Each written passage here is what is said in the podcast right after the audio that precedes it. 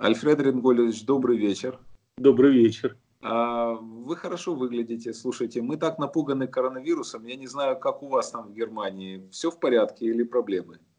Ну, у нас э, Германия э, среди европейских стран, по-моему, раз, два, три, на, на третьем месте по количеству инфицированных после э, Италии и Испании. Но там где-то в конце десятки э, по количеству умерших. То есть пока наши больные не умирают. Но у вас паника есть? Сметают полки в магазинах? Нет. Немцы? Нет. Ну, я могу сказать, я прилетел из Монако, и там э, тоже не сметают. Только туалетную бумагу сметают. А остальное все, пожалуйста, в ассортименте, как говорится. Мясо, рыба, овощи, фрукты, консервы, все, что хочешь. Какой ваш прогноз вообще? Э, это плохо для мировой экономики или это крах мировой экономики? Нет, ну слушайте, крах. Крах э, не наступил даже тогда, когда бубонная чума посетила Европу, да? Вот. Э, а наоборот, после этого началось э, ренессанс и возрождение в Европе. Вот, поэтому я думаю, что после всякого спада бывает э, восстановление, восстановление будет восстановительный рост, и все будет хорошо. То есть вы с оптимизмом смотрите на будущее? Ну, знаете, я, в общем, позитивист по натуре, и могу вам сказать э, э, словами э, любого позитивиста. Никогда так не было, чтобы никак не было. Как бы не было, но как-нибудь да было. Поэтому я думаю, что после всякого, всякого э, плохого э, мероприятия всегда происходит какое-то хорошее мероприятие. У вас нет никаких конспирологических версий относительно того, нет, что у меня нет никаких произошло? конспирологических версий. Идет э, э, эпидемия коронавируса. Коронавирусы периодически посещают планету нашу. Э, по меньшей мере за последние 20 лет э, было два известных э, коронавируса. Это вот этот южноазиатский синдром респираторный и средний азия, Middle East, это среднеазиатский синдром. Один от летучих мышей, насколько я знаю, а другой от верблюдов пришел. Вот. Там показатели смертности были существенно больше, чем вот от этого нынешнего коронавируса. Хотя показатели смертности от этого вируса сильнее, чем от стандартного гриппа. Вы меня немножко успокоили. Ну, я, в общем, рассказываю то, что говорит э, научная общественность. Я не придумал ничего. Э, ничего хорошего, но и катастрофы большой я не вижу. Смертность высокая, достаточно э, цеплючий этот вирус, он быстро распространяется – но э, рано или поздно, конечно, эпидемия захлебнется и пойдет на спад, как всякая другая вирусная эпидемия. Вы знаете, вы в моем понимании серьезный человек. А, вы были вице-премьер-министром России, отвечали за приватизацию, руководили фондом госимущества три года, по-моему, да? А, то есть, э, ну, это, это серьезно. А скажите, пожалуйста, когда вы последний раз виделись с Путиным? В 2001 году весной, где-то в марте. Вы помните свой ну, разговор? Ну, это имеется в виду, когда мы виделись, и между нами было какое-то общение. Вообще-то uh-huh. виделись мы э, после этого еще несколько раз. Скажем так, находились в одном помещении. И тогда еще не было коронавируса, заметьте. И тогда еще не было коронавируса. Э, о чем вы с ним говорили последний раз, вы помните? Да, честно говоря, так ни о чем. Я был тогда директором «Газпром Медиа», а он был президентом Российской Федерации. Вот он меня пригласил послушать, как идет эта вот тяжба за деньги «Газпрома». Собственно, я ему коротко рассказал, как идет тяжба. На этом мы закончили наше общение. Оно длилось в общей сложности, может, минут 20. Чисто визуально, э, вот вы видите его по телевизору, он сильно изменился? Ну, как все мы за 20 лет, конечно. Э, какие чувства сегодня вы испытываете к Путину? брезгливость.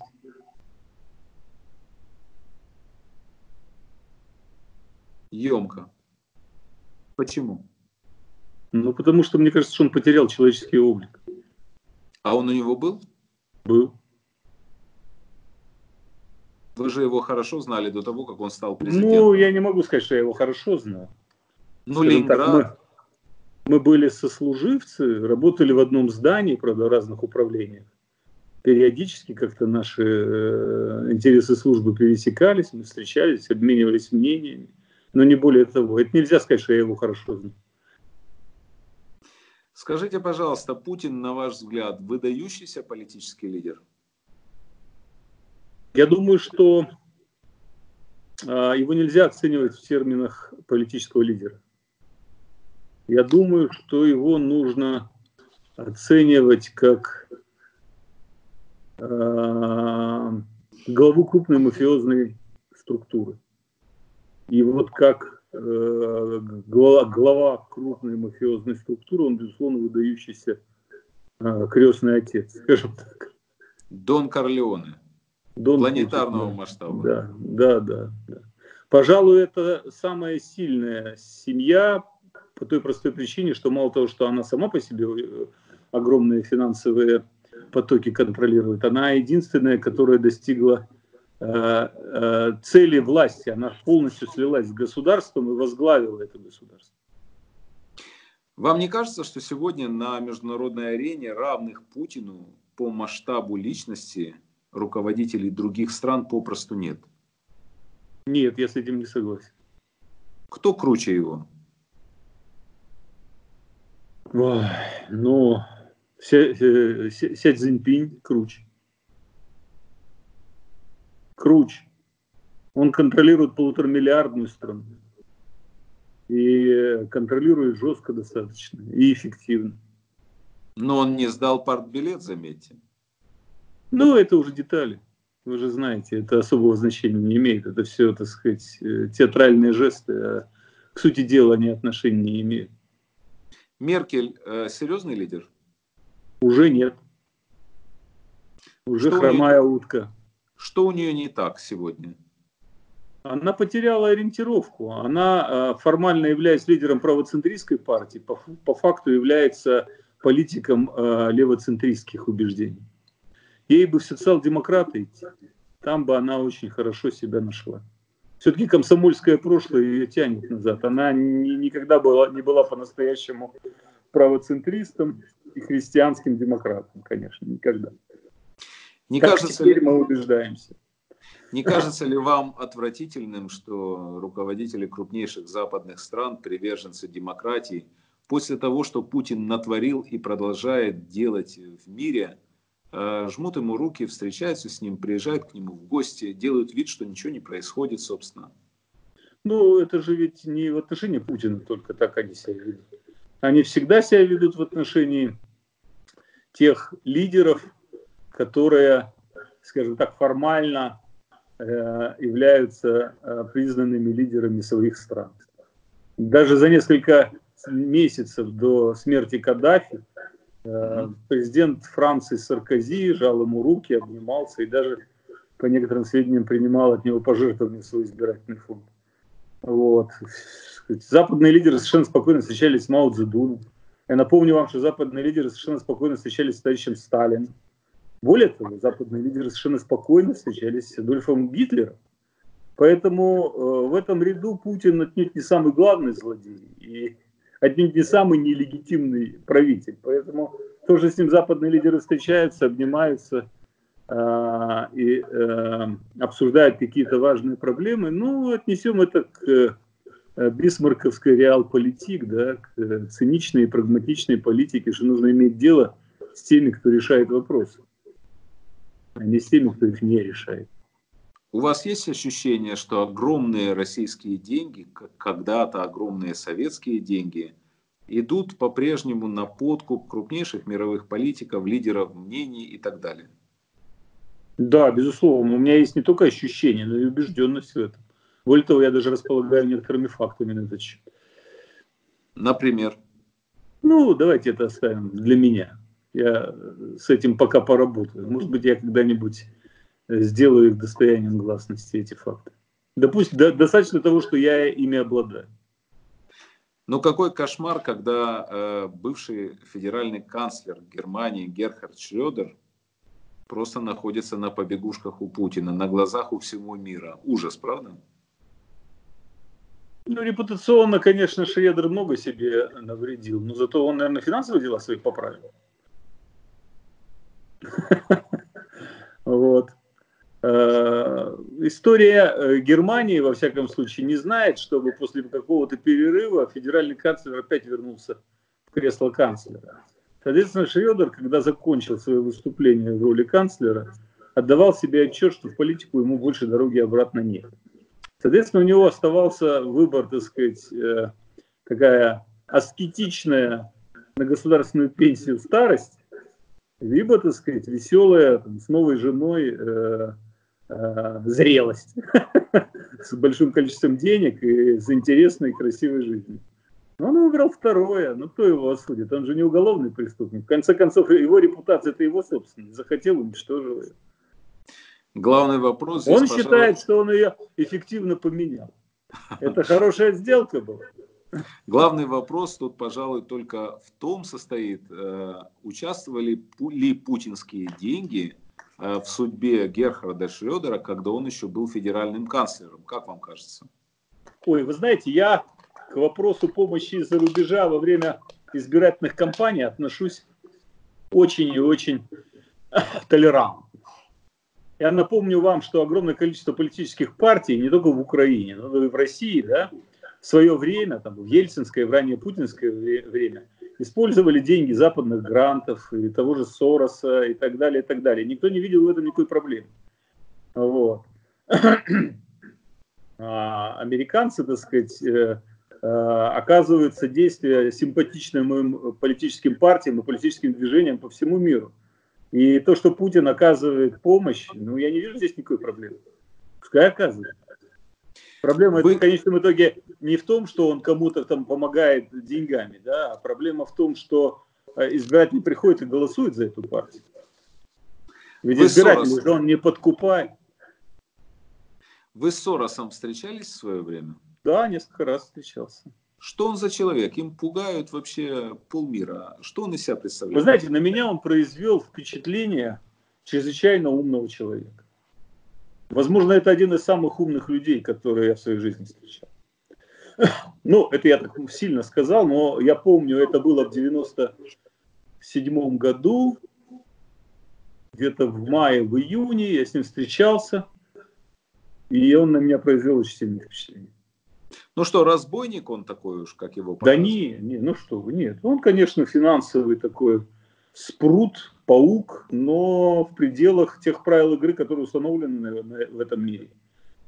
Вот. Но при этом он не лишен некого романтизма и некой, так сказать, э, идеи, там, нести э, идеи либерализма и свободы, так сказать, э, разным народам мира. В частности, венграм, своим родным, откуда он родом, и русским, и всем другим странам, которые беременны переходом к демократии. А кто стоит за Соросом, на ваш взгляд? Да никто он не, не стоит. Один... Он достаточно богатый человек, чтобы быть самостоятельным. Никто не стоит. Он очень старый э, человек, который э, пережил в жизни очень серьезный стресс, когда ему, еврейскому мальчику из Венгрии, приходилось бежать от э, Холокоста. И он заработал огромные деньги, и, конечно, он в долгу перед своим прошлым, и поэтому он пытается как-то и уверяю вас, его намерение абсолютно гуманитарное. Нет страш... никакого зловещего заговора ЦРУ. Это все выдумки прессы. Страшный он человек при этом? На рынке финансовом, безусловно, конечно. Но вне бизнеса, на мой взгляд, это такой типичный американский филантроп. У нас просто многие политики его очень боятся. А, а вот один из э, бывших президентов Украины, без фамилии, мне сказал, Слушай, он ко мне пришел, говорит, надо делать то-то, то-то. Я ему сказал, да пошел ты. И он пошел. То есть вот так спокойно.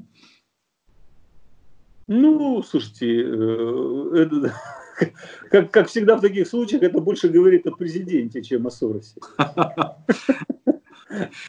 Возвращаясь к Владимиру Владимировичу Результаты Путину. деятельности всех президентов Украины, они сейчас на лицо, да? А результаты деятельности Сороса тоже, они, так сказать, исчисляются его состоянием. Поэтому кто кого должен был послушать, я думаю, тут сомнений нет, правда?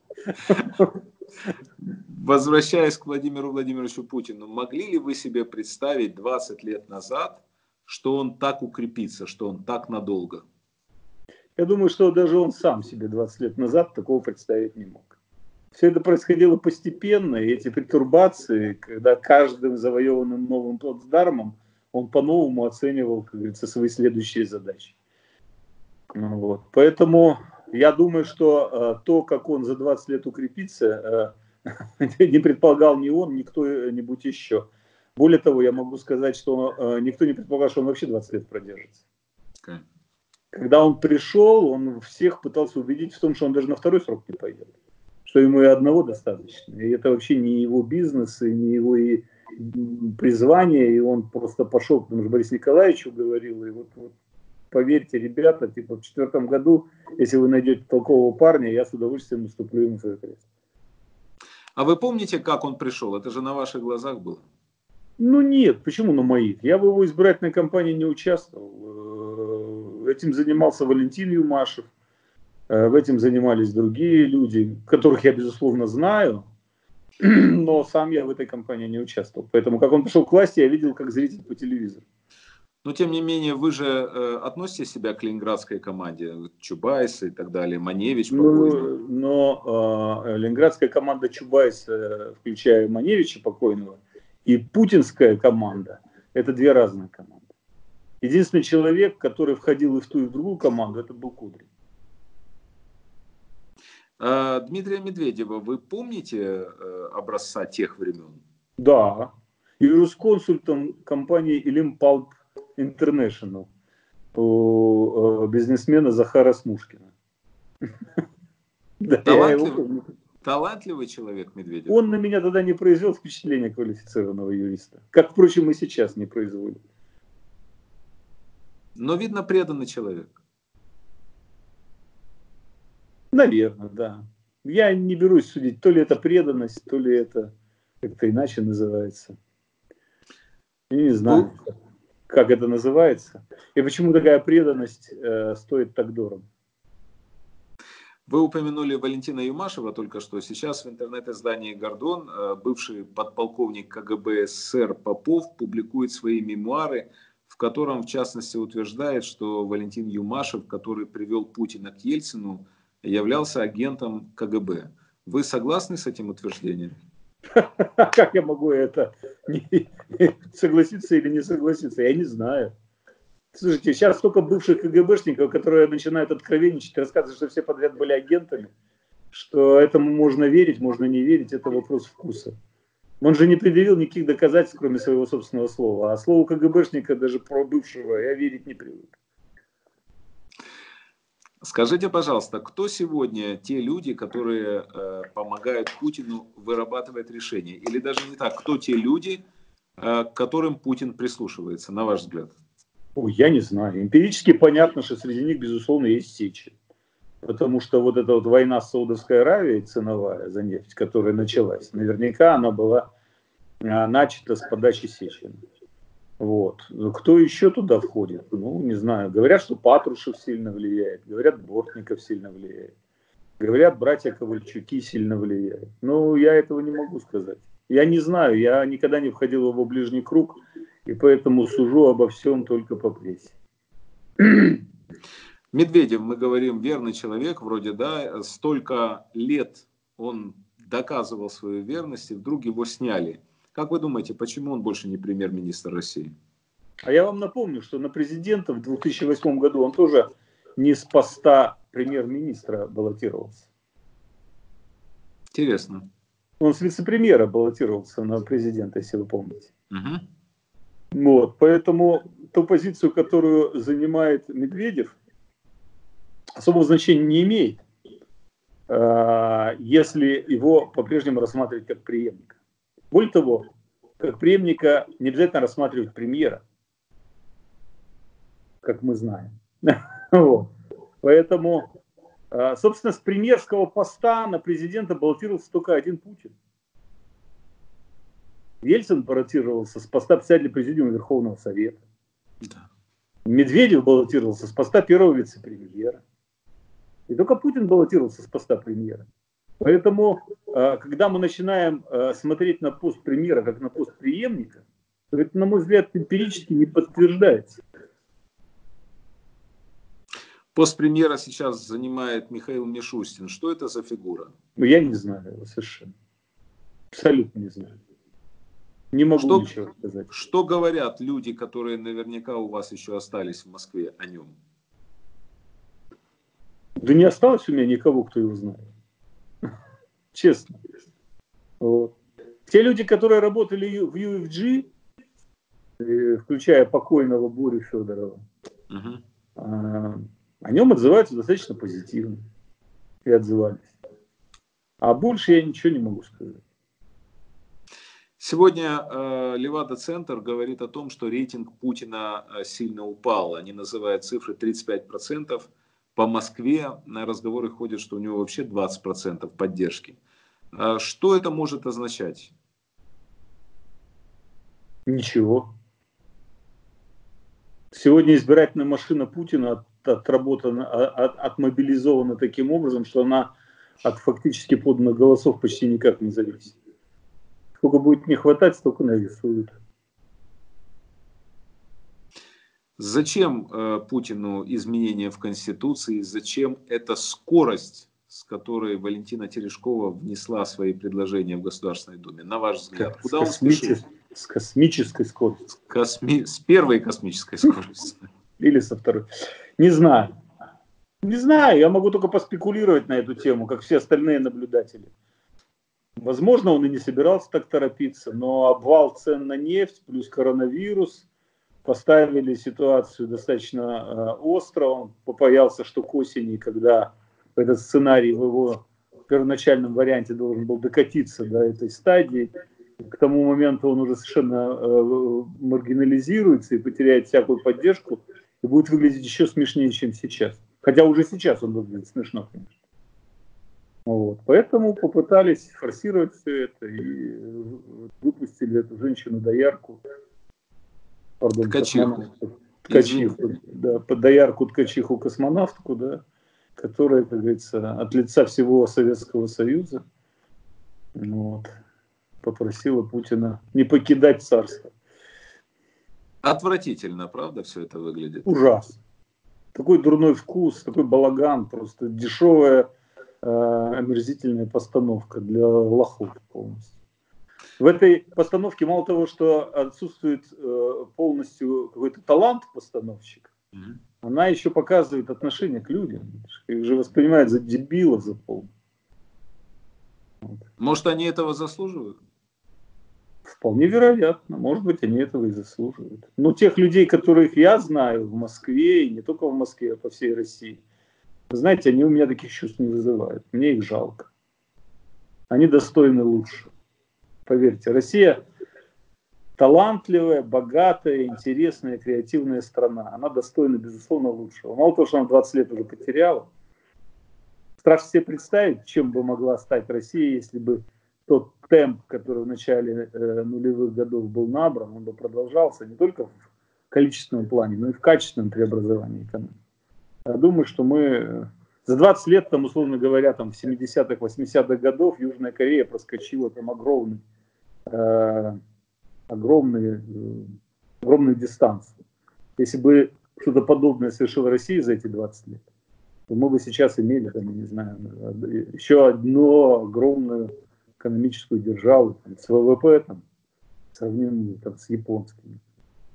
Третья, экономика мира, да.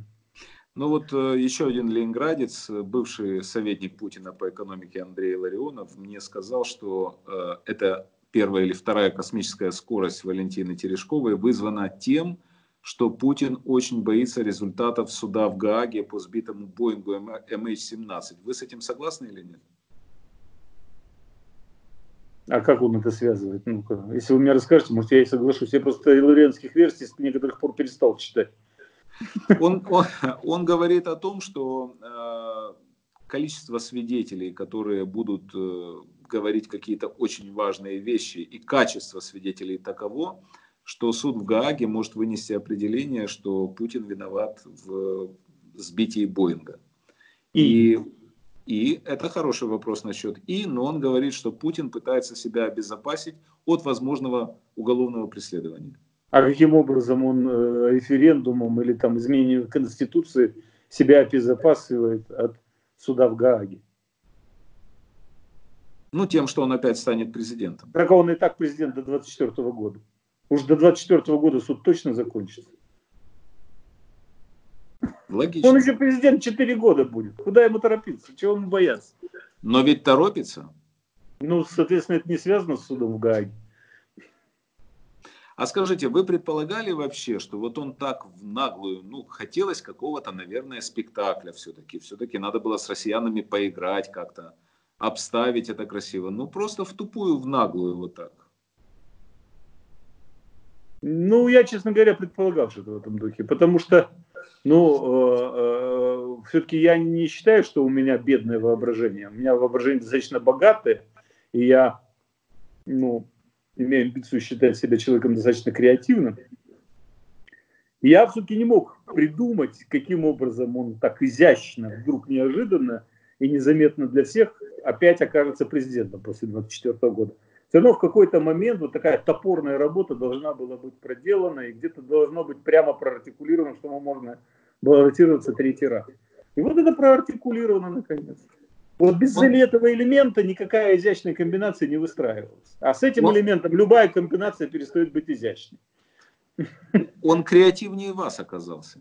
Да нет, он ровно сделал то, что я и предполагал. То есть сделал дуболомскую, идиотскую эту э, штучку которую, без которой он все равно обойтись не смог бы. Как бы он ни компози... какой бы краковяк он не танцевал вокруг изменений в Конституции, ему все равно надо было в какой-то момент вот это вот э, глу, ну как вот эту мерзость, эту гадость все равно сделать. И вот он ее сделал наконец.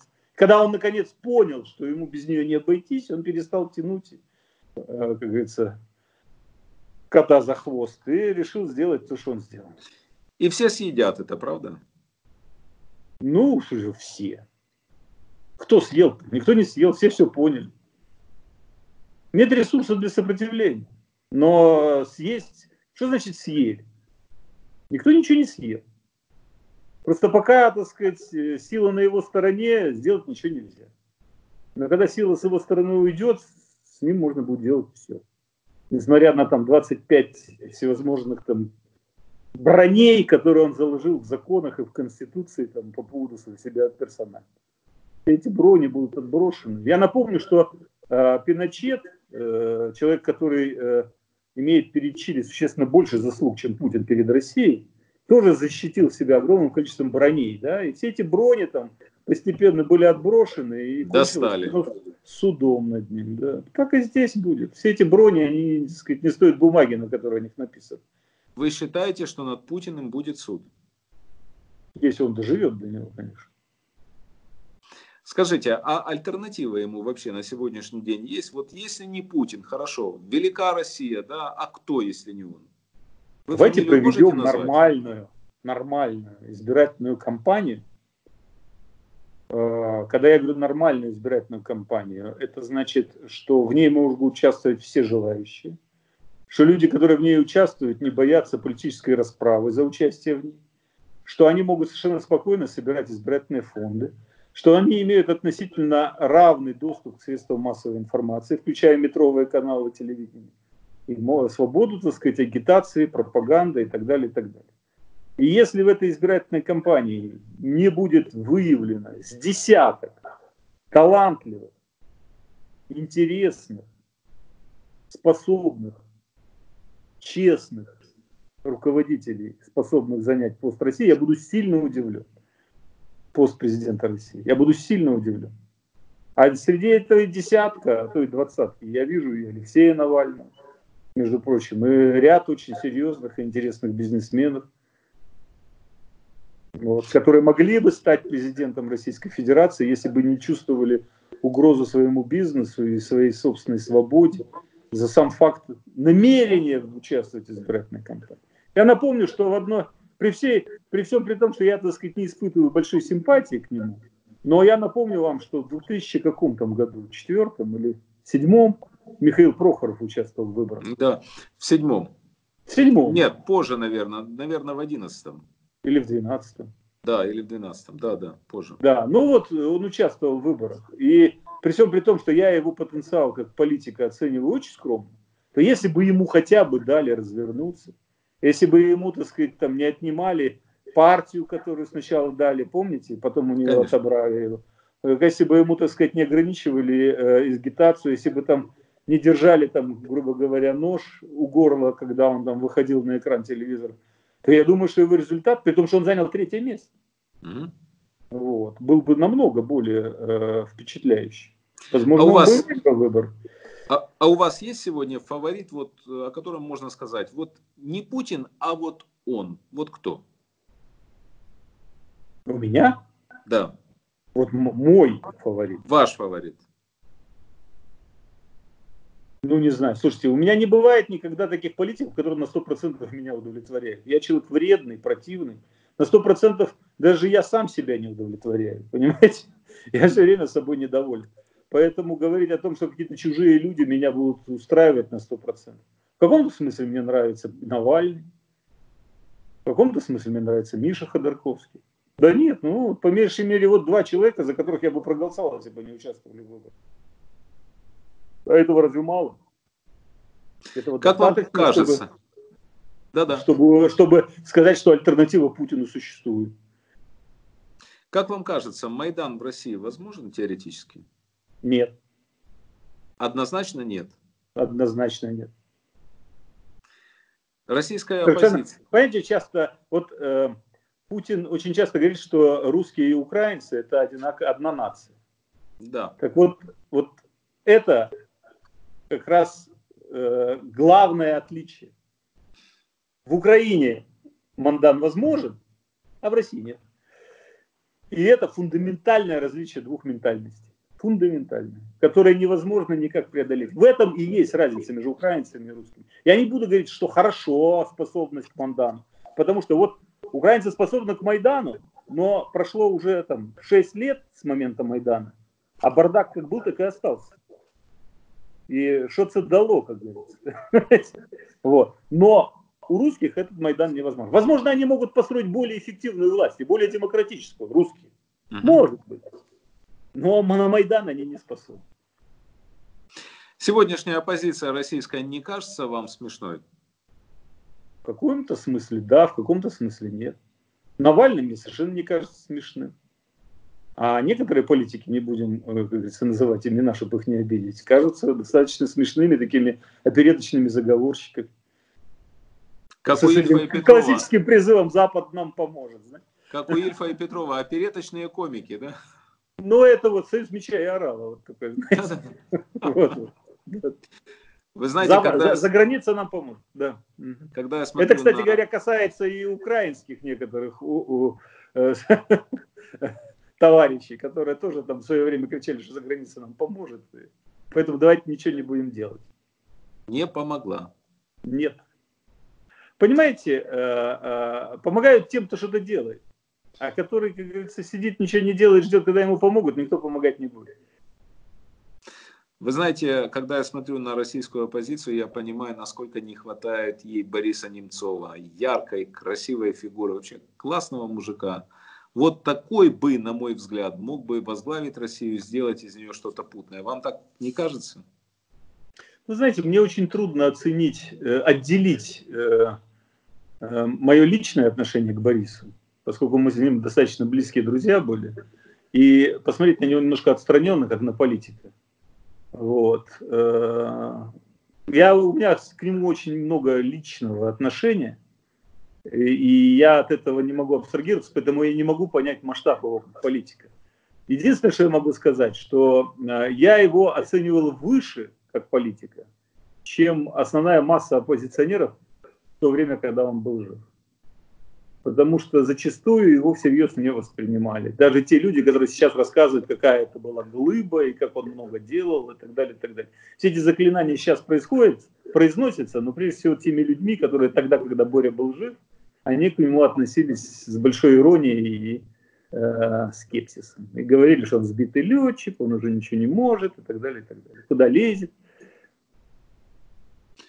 Скажите, заказчики убийства Бориса Немцова вам известны? Ну, вы знаете, э, эти заказчики сами себя выдают постоянно. Они не могут, э, знаете, как вот э, в плохих детективах, когда преступник постоянно приходит на место преступления, да? Вот. Прошло пять лет, а Путин все равно наградил Гермеева в день убийства Немцова орденом, да? Вот. Это, вот это такие вот показательные жесты, как награждение Кадырова буквально через несколько дней после убийства Немцова, как вот это письмо Путина матери э, Немцова, где она названа девичьей фамилией, которую она к тому времени уже 50 лет не носит, да, Эйдман, чтобы показать э, э, еврейское происхождение Бори и так далее, и так далее. Мне кажется, что э, все эти жесты, э, если ты не заказчик, они э, просто лишены какого-то смысла, и э, их бы не было. Я уж не говорю, что э, у Кадырова нет, не было никаких мотивов посылать своих, так сказать, головорезов убивать Немцова. Кроме как если он не получил прямого приказа. Что удивительным образом отключены были камеры на мосту, да? И, и там огромное количество других всяких э, вещей, в частности, там жесткая команда следствия остановиться в расследовании заказчиков, когда они там постучались в дверь, а им не открыли, да? Я напомню, что к моей жене, например, на обыск приехали с ОМОНом и электропилой, которую там они собирались дверь пилить, и выломали бы, если бы она ей не открыла. Что такое не открыл дверь, мы повернулись и ушли, это просто смешно. Вот. Поэтому э, не надо гадать. Заказчики сами себя выдают сами себя выдают своими собственными действиями. Они не могут это держать в себе, они постоянно пробалтываются на этот счет. Поэтому у меня сомнений никаких нет относительно заказчика. Жалко его, правда? Ну, слушайте, это не то слово. Я как часть себя потерял. Это же был мне как брат. Мы с ним столько вместе пережили всего. Недавно отмечали годовщину убийства э, Владислава Листьева. Скажите, пожалуйста, э, вы же и в телевизионном бизнесе знаток этого бизнеса. Скажите, у вас есть какие-то мысли о заказчиках убийства Листьева? Ну, я в медиабизнес э, пришел значительно позже, уже после того, как его убили, поэтому тот расклад я знаю очень плохо, и у меня никаких идей нет на этот счет.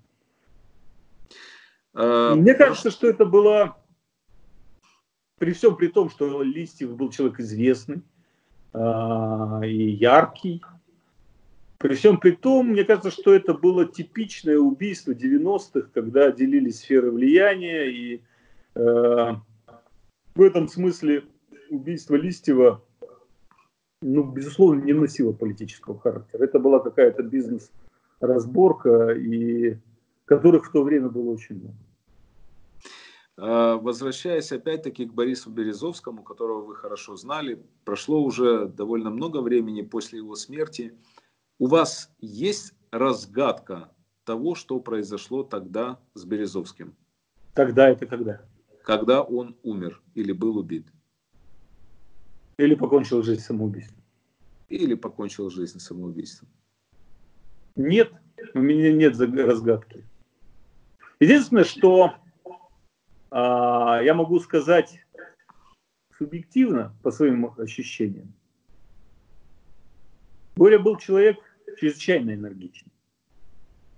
А, ситуация э, пенсионера это вообще была не про него. Он в гормональном плане, я думаю, был 20-летний юноша. Вот. И он когда проиграл процесс Абрамович, и когда, в общем, в какой-то момент осознал, что он человек богатый, конечно, но не супер богатый, не миллиардер.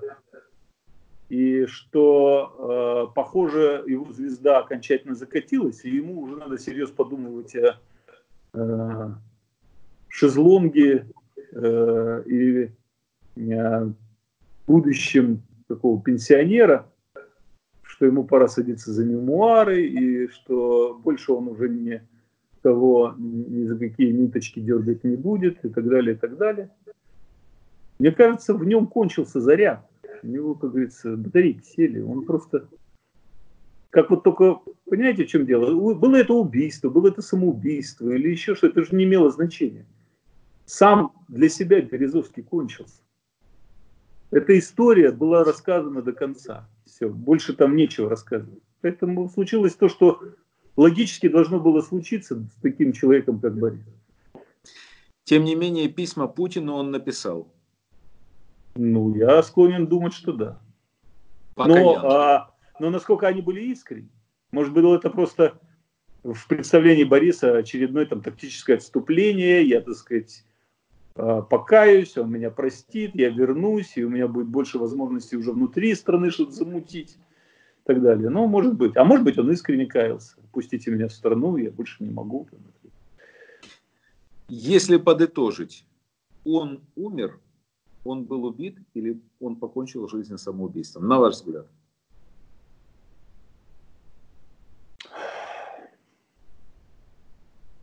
Сложный вопрос. А, есть ну, давайте еще исключать. Один, есть, давайте еще исключать. один, а, есть еще один э, вариант, который э, э, не вполне попадает в перечисленный вами перечень. Скажем так, самоубийство по неосторожности. Вот давайте намекнем осторожно, я понимаю, о чем вы говорите, давайте осторожно намекнем, чтобы не сказать, что это, но чтобы было понятно, что это не то и не другое. Ой, я не знаю, что там намекать. Я не, не, не любитель строить версии. Я просто не хочу сейчас. Человек умер, у него остались дети, у него остались внуки. Ну зачем сейчас сказать, какие-то истории, которые может выставить его в каком-то не таком свете? Я же не Петя Авин, который, как говорится, выворачивает все эти трусы наизнанку. Ну, Боря умер, Боря, так сказать, э, в свое время, так сказать, достаточно ярко прожил. Его любили красивые женщины, у него было много денег, он жил красиво, он руководил целыми политическими партиями и даже некоторыми политиками там, первой руки, да. Ну, умер он в свои, там, сколько ему было, 65, 66, 67, 68 лет. Мало. Ну, в общем-то, достаточно. Он бы не согласился сейчас там, как, сказать, доживать свои 75. Закрывая... на лавочке, из лузгая семечки, да? Или там на берегу, э, на борту яхты какой-нибудь. Если Закрыв... не 100-метровый, а 30-метровый, то это не пробой. Закрывая тему Березовского, да. вы стопроцентно уверены, что он мертв? Да. Потому что если бы он еще был бы жив, он бы уже всплыл, он бы не удержался. А вы говорили о двух людях, за кого бы голосовали, э, о Навальном и Ходорковском. Что вы думаете о Навальном? Ну, я думаю, что он достаточно цельный и, в общем, политик с большим потенциалом.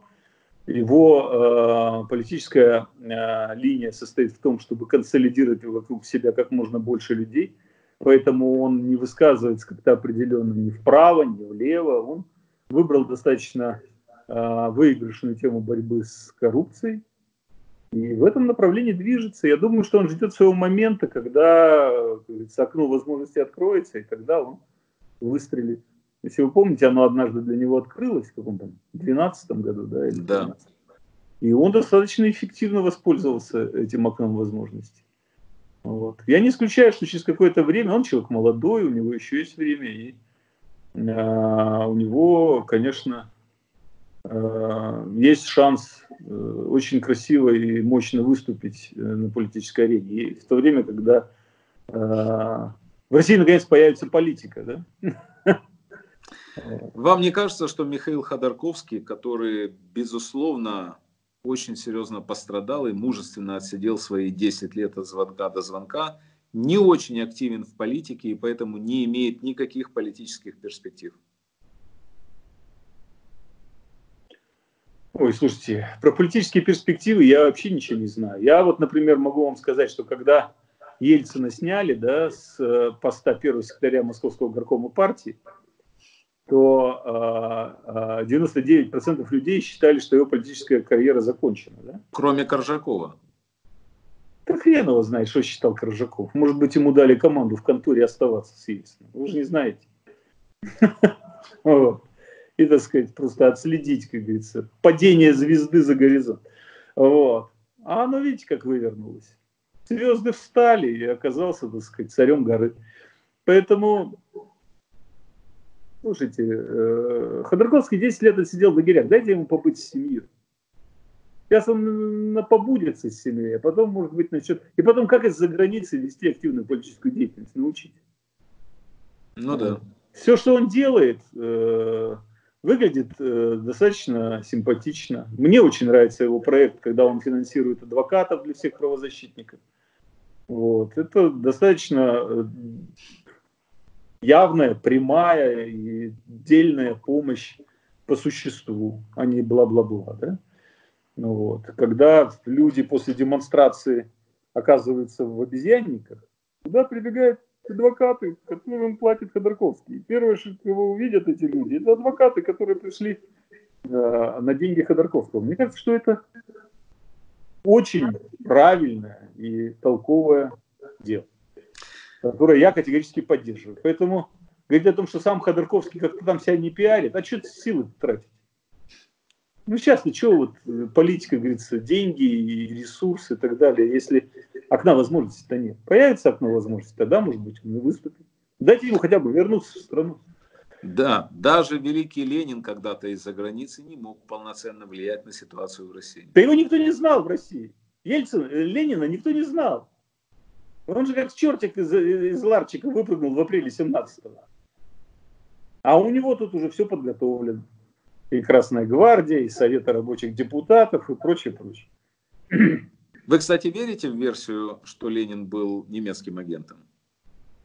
Да, конечно, слушайте, это, этого никто и не отрицает. Они же все, так сказать, латышские полки, которые фактически обеспечивали им э, первое время э, удержания власти и в Москве, и в Петербурге, финансировали э, из денег, которые им отдавал э, этот э, посол э, Мирбах Угу.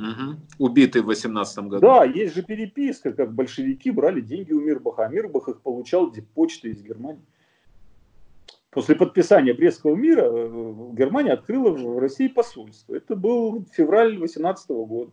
И с тех пор они получали деньги от Германии для того, чтобы платить их латышам.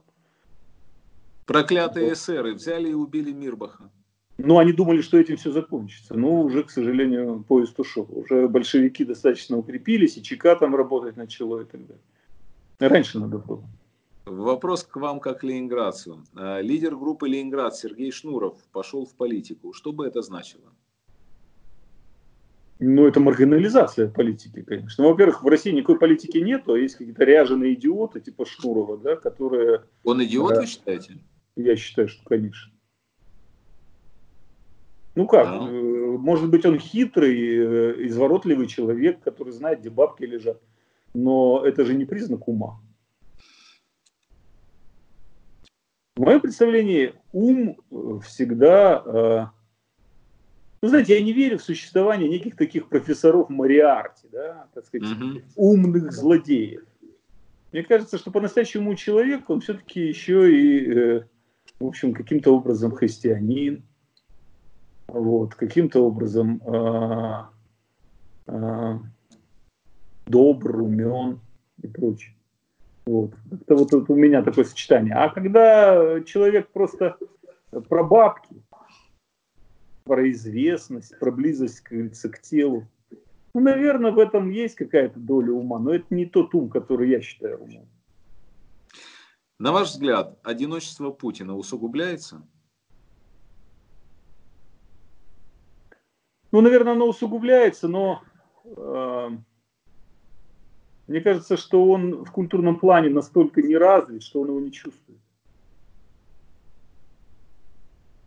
Одиночество, вот, вот, вот этот вот тоска в связи с одиночеством, это все-таки удел достаточно тонко чувствующих людей.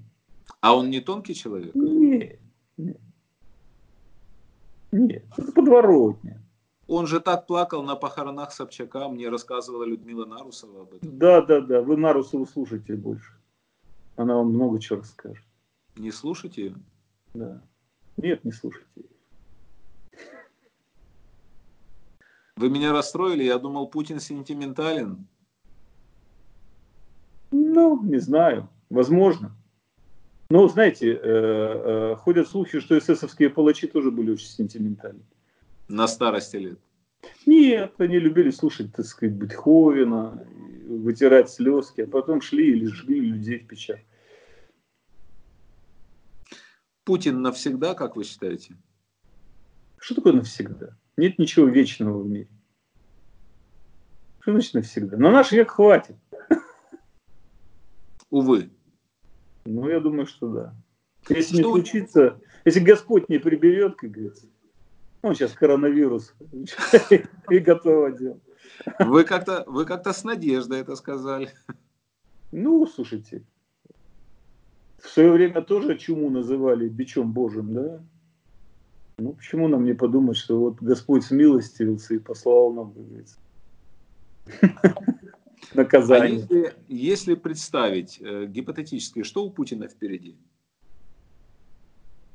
Да ничего впереди. Вот такой вот э, постепенная кимчиниризация, э, мумификация. Я вижу э, новую какую-то эманацию пионеров, песни, смотр песни из строя, бюсты, портреты, присяги, сочинения от, ораторий, романов. Первая путинская премия, вторая путинская премия, премия третьей категории. Вот. Все такое прочее. Но тогда, извините, Россия Большой грош, стиль, грош цена. А? Тогда, извините, Россия грош цена, если это все будет. Ну, частично это уже сейчас есть. Частично это уже сейчас есть. Поэтому, что уж говорить, я, я же ведь не, не придумал все это, это уже сейчас видно, куда все это идет. Все эти юные путинцы, все эти дети, одетые в военную форму, вся эта победобесие, это же все, так сказать, э, протоплазма, из которой вырастет этот ужасный китчеобразный культ э, Путина-Сталина. Что вы думаете о Владимире Зеленском? Он мне очень симпатичен. Он мне очень симпатичен. Я вижу, что э, он, конечно, совершенно не готов к, тем, к решению тех задач, которые перед ним стоят, но энтузиазм, с которым он за это взялся, и желание эти проблемы решить, потому что он человек крайне не глупый, мне кажется, что дают шанс на то, что он хотя бы частично их сможет решить. Нужно просто понять, что, что, что он хочет, для чего пришел. Если он знает ответы на эти вопросы, то куда-то он продвинет Украину. Единственное, Чтобы... что э, э, э, я боюсь за украинцев в каком плане? В том, что большинство населения Украины, как мне кажется, не понимает той глубины пропасти, в которой Украина, Украина лежит. И поэтому, а, а, как всякие, так называемые, простые люди, да, они ждут быстрых результатов. Вот то, что точно нельзя обещать украинцам, это то, что будут быстрые результаты. Никаких быстрых результатов, заметных улучшений уровня жизни ждать нельзя. Точно не будут. Если они будут, то это спекуляции и какие-то фокусы, которые потом скажутся только хуже. Украина находится в очень тяжелом положении. Прежде всего, уровень, даже не в экономическом плане состояние государственных институтов просто плачевно. Полуразрушенное. Если, если они вообще существуют. Угу. Существуют только вывески. Самих институтов нет. Есть симулякры. И выстроить государственность на, на этих руинах. Это, это даже не руины, потому что руины, сказать, это то, что сначала было, потом было разрушено. А этого не было ничего. Государство, которое нужно строить с нуля. И за 20 лет, 30 лет независимости эти институты фактически не были выстроены.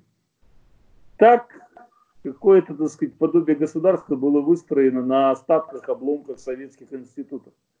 Вот. Но собственные институты выстроены не были. И, э, к сожалению, то, что сейчас видит Зеленский, чем он оперирует, это вот эти вот осколки, огрызки каких-то советских э, институтов, и уже абсолютно лишившиеся э, народной поддержки и э, уважения со стороны электората, желания им подчиняться и прочее, прочее, прочее.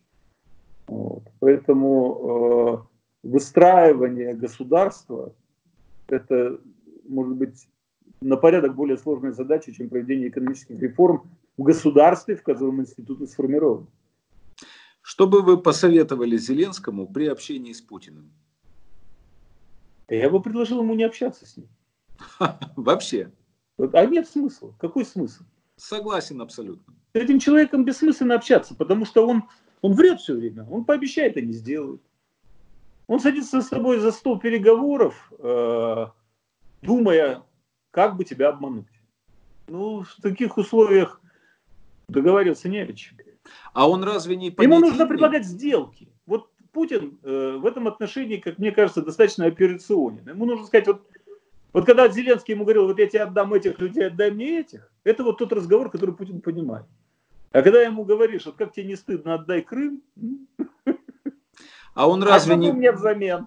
А ну, он как разве... тебе взамен? Ты же его просто отобрал, отжал. Ну, это же не твое, отдай. Ну, подожди, теперь это мое, давай обсуждать. А он разве не понятийный ленинградский пацан Путин? Нет, нет. Что такое понятийный? Понятийный это блатной жаргон. Это вот законники, так сказать, люди, так сказать, которые воровской закон уважают, э, они, так сказать, живут по понятиям, да, и так далее. А Путин, он же из беспредельщиков, из спортсменов. Они как раз отрицают закон. Поэтому, То есть он конечно, в отрицалове? Он в отрицалове, он не, не понятийный человек. Понятийные люди, в его представлении идиоты из старой школы, которых надо гнобить, да и все, всех этих законников. Вы, вы сказали то, что я тоже э, думаю, я об этом думаю и говорю, что не надо вообще Зеленскому общаться с Путиным. Толку не будет, правда? Да, потому что я, я не вижу ни одного политика, который сумел с Путиным, так сказать, извлечь какую-то выгоду от общения. Ну кто, Меркель с ним общалась, потом плюнула, да, как, сказала, он вообще не с нами, да, помните эту ее фразу? Вот. Обама что-то там с ним какие-то кружева плел, тоже ничего толком не, не, не добился. Вот. Поэтому, ну, кто, кто, кто, что добился от Путина? Ничего. Кроме того, что Шредер от него что-то добился. Но так оказалось, Сняли с языка, Шредер добился. Да, Шредер от него добился того, что его купили.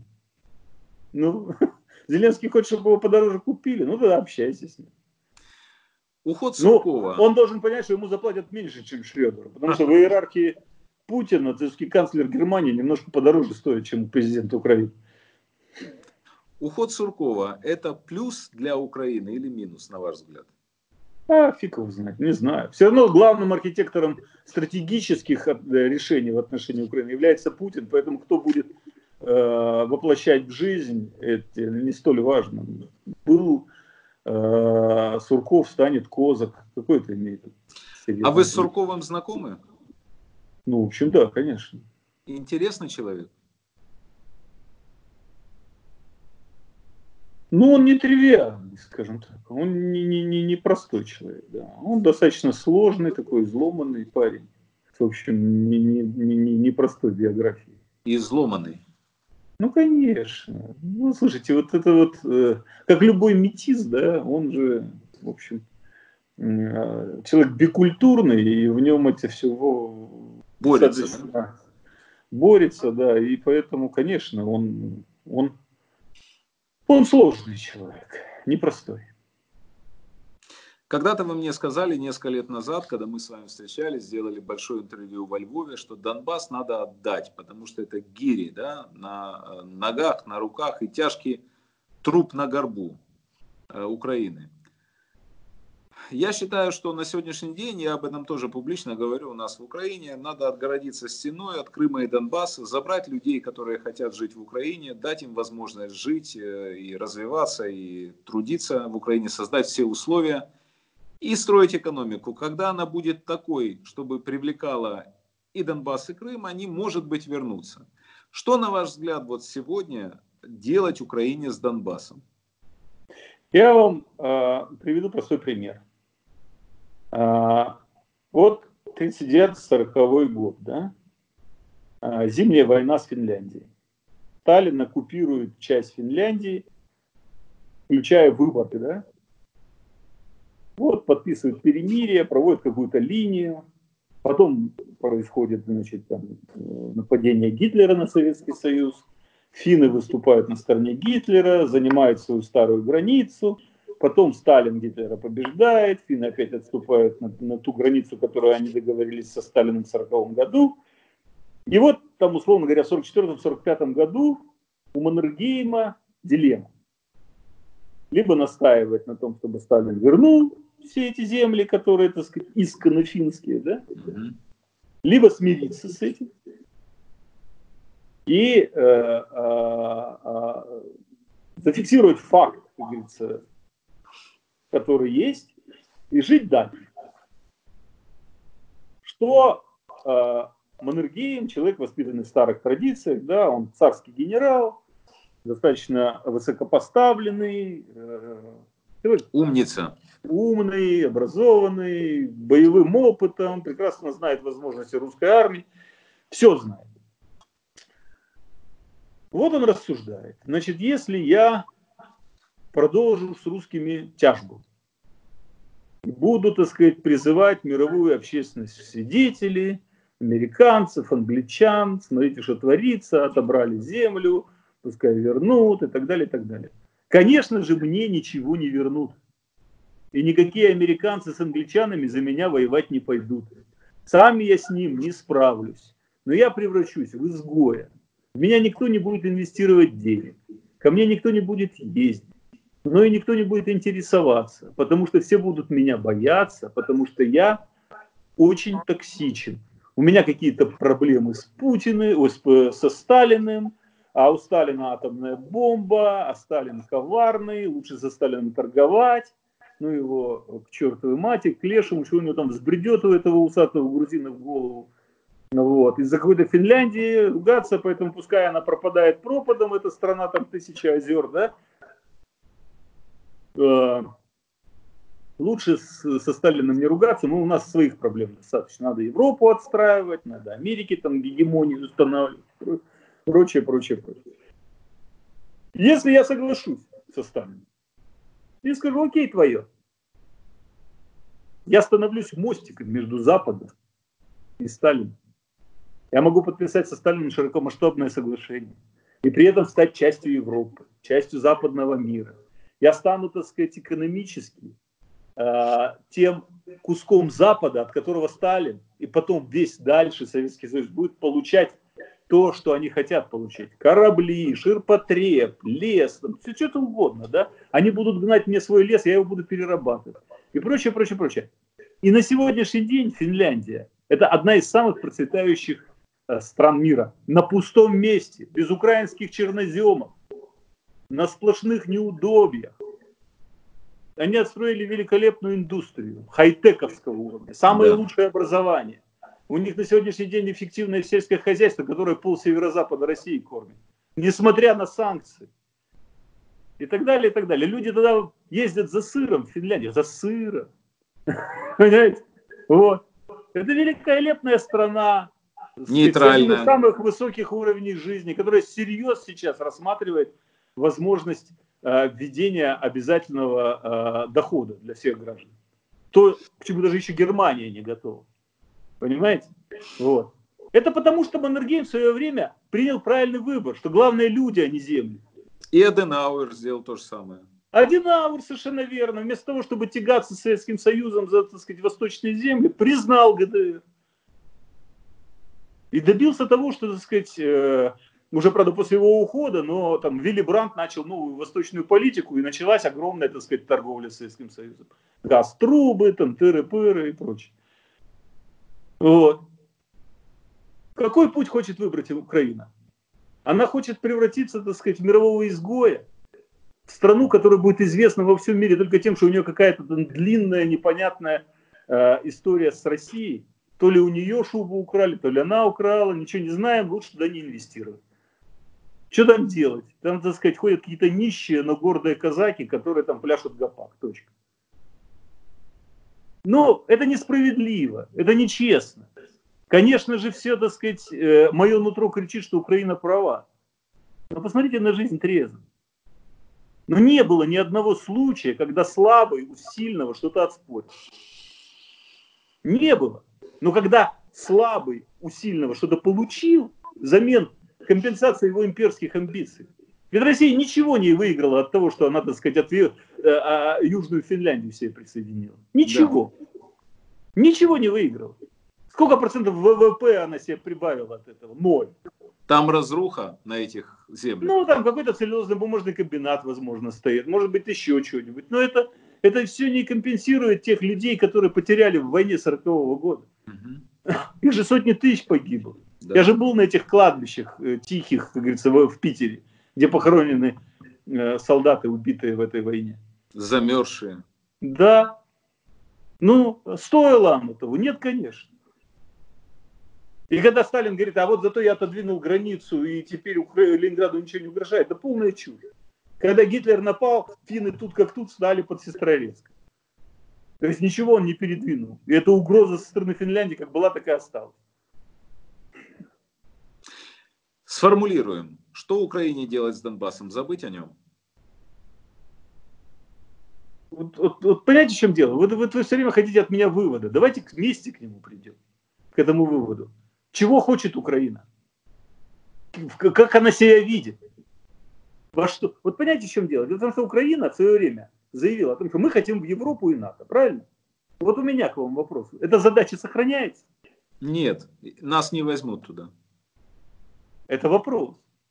Это вопрос, вы неправильно стучитесь.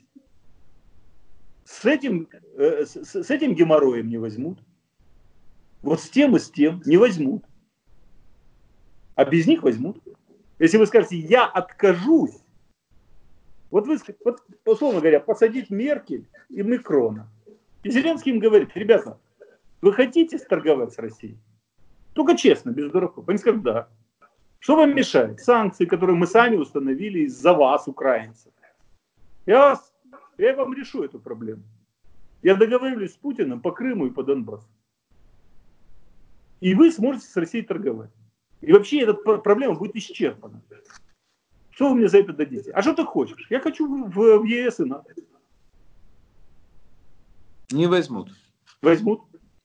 Но он так не ставит вопрос. Если они не возьмут, американцы возьмут. И американцы заставят их взять. Ну, интересно вы сейчас говорите, интересно, логично. Логично. Да, да. То есть о Крыме тоже можно забыть, правда?